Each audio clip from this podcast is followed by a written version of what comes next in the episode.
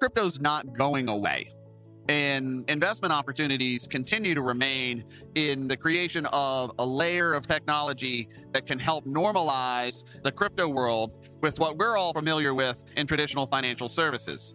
The more and more of a build out you can make of things like accounting packages, tax reporting, and those sort of normalizations around distributed ledger technology, the deeper distributed ledger cryptocurrency blockchain is going to get into the daily financial services sector. Welcome back to Chat with Leaders, where we amplify the voices of leaders who use business and influence as a force for good. We believe that it's their example that will have a tremendous impact on our next generation of servant leaders who will carry us forward into our bright, sustainable future. I'm your host, Jeff Bond, and today you'll hear a chat we recently had with Sean Banks, partner at TTV Capital, alongside William Smith, our partner at Clear Media Strategies, at the TAG FinTech South 2022 in person conference at the Georgia World Congress Center. This event is a world class summit with its nexus in Atlanta, a global financial technology hub that's home to more than 200 fintech companies, with the top 10 15 fintech companies in Georgia alone generating more than 100 billion in revenue. TTV Capital is a venture firm with more than 350 million dollars under management focused on early stage companies in the financial technology space. Sean shares some interesting insights around the state of financial services technology, cryptocurrency, opportunities to create new business models, how fintechs can start pushing their solution sets out to underserved communities to be more inclusive, and other ways that fintechs can be a force for good in the world. All right, let's jump right into this conversation with Sean Banks. Enjoy. Sean, how are you? Doing great, Jeff. Thanks for having me. Man, thank you so much for coming by. What brings you here today, and what are you excited about in the fintech space right now? Sure. Uh, at TTV Capital, we're an early stage uh, venture fund that focuses exclusively on fintech and have been doing that for 21 years back before there was a fintech and it was just tech enabled financial services. I had the distinct pleasure of being the chairman of TAG's FinTech Society for 13 years. So this is something that we started up under my watch, and uh, the good team that uh, I left behind has been doing a great job. So I'm very proud of what they've been able to accomplish this year. Wow. Well, I have to ask, given the that that much time that's gone by, there's been so much innovation that you've seen come and go. So, what is what's something that's up on the whiteboard today that you're seeing in the fintech space that you could have never imagined when you got started? Well, certainly you could look broadly at crypto. 13, 14 years ago, no one even thought about distributed ledger technology. It really has changed a lot of the way people approach solutions and solution sets. There's now a way to uncouple transaction processing and tracking of various assets or information that doesn't require a captive network. Mm. And those um, opportunities to create business models that utilize and really lever that technology have started to change a whole bunch of the way a lot of financial services institutions do business. This is a really interesting, challenging time in financial markets. Where do you see crypto going, and what, what are some of the trends in fintech that we're seeing coming out of this disruption in financial markets? Sure. So, one, when you talk about crypto, crypto's not going away. Investment opportunities continue to remain in the creation of a layer of technology that can help normalize the crypto world with what we're all familiar with in traditional financial services. And the the more and more of a build out you can make of things like accounting packages, tax reporting, and those sort of normalizations around distributed ledger technology, the deeper distributed ledger cryptocurrency blockchain is going to get into the daily fin- uh, financial services sector.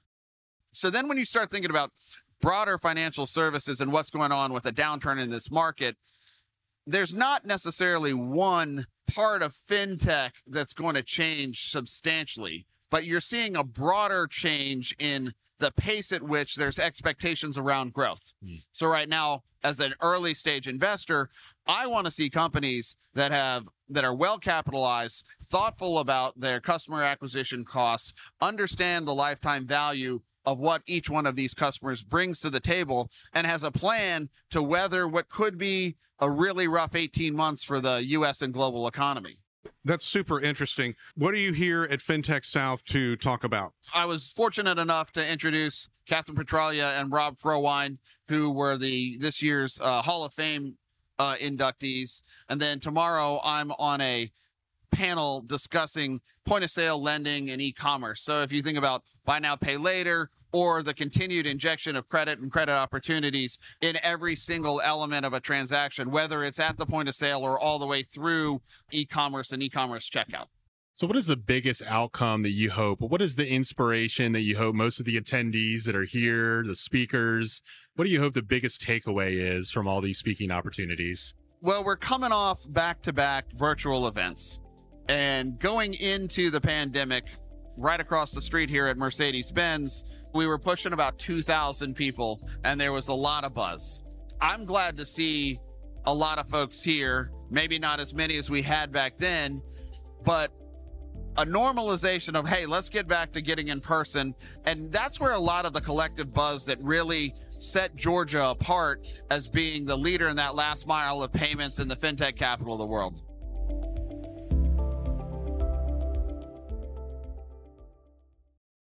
And this ecosystem report just came out. What what is the state of fintech in Georgia? State of fintech in Georgia is still very strong. We're still seeing um, companies all over the spectrum from the biggest, largest payment processors and fintechs. When you think about companies like Intercontinental Exchange and Global Payments and NCR, mm-hmm. with WorldPay and Fiserv and First Data, all having very significant presence here along with Deluxe. Visa just moved 10,000 uh, people into our building here in Midtown Atlanta. So you've got that at the very top.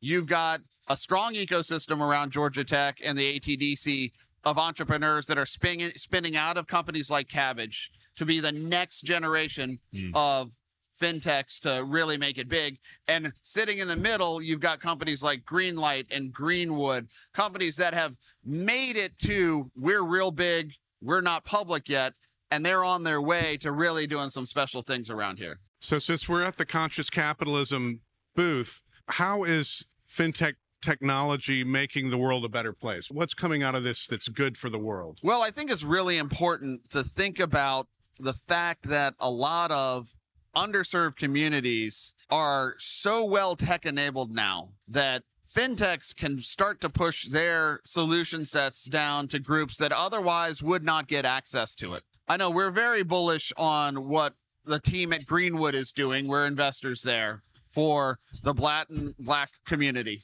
Um, we're very excited about a company we have called Welcome Tech, which has created themselves starting with a payment card around being a digital Ellis Island for legal immigrants to the United States mm-hmm. to help them start to participate in mainstream financial services where otherwise they were getting cut out of that for language barrier or anything else. You know, all the way down to we have a wonderful entrepreneur named Jacqueline Rome who has created a co parenting expense sharing app so that you can help divorced couples who don't want to commingle their funds handle in a less combative way sometimes how they split expenses and who makes sure that mom isn't saddled with everything for buying the soccer shoes because dad's not willing to to pony up. So mm. all of those things we think are extremely important and valuable things that fintech can bring to make the world a better place. I love that, especially the the thought around uh, financial inclusion, and you talk about next generation and the impact that you can have. Yep. But obviously, in a, a, conscious business, you also have to be conscious about purpose and driving uh, profits while you're at it. Sure. So it's that intersection of profits, purpose, and people that we have to think about. No profits, no people. So it's not all the fluffy, like, hey, we're just doing good for the sake of it. But what is the the business impact? We think about the Great Resignation and the way that that attracts talent around purpose, and how that drives profit and more opportunities to serve your stakeholder community. Yeah. So how are you seeing like those initiatives having a through line to actual business growth impact. Sure. So, you know, it's always interesting when you have things like the great resignation because what happens is you've got a changing nature of the relationship between employers and employees. And that then changes what kind of benefits, how they're paid, how they work, how somebody thinks about their overall compensation. Mm. That's a business opportunity. Mhm. That's an opportunity to, for somebody to come up and figure out a way to shift away from traditional norms that might be a paycheck you receive on the 15th and the 30th. Why the 15th and the 30th? Because way back in the 1920s, that was about as often as the folks who were handing out checks or handing your money were willing to do it. And business got accustomed to borrowing essentially from their employees for 15 days or 30 days, deriving value from the labor of those employees. That's all changing now because of technology. Mm. If you look at early wage access technologies like the company Instant here in town, having the ability for an employee to get access to their pay the day that they've earned it is a game changer. And a lot of that has to go into what's going on with things like the great resignation, but just more broadly, the changing nature of the employee employer relationship. That is super interesting. Thank you, Sean. You bet, guys. Thanks for having me. Thanks for being here.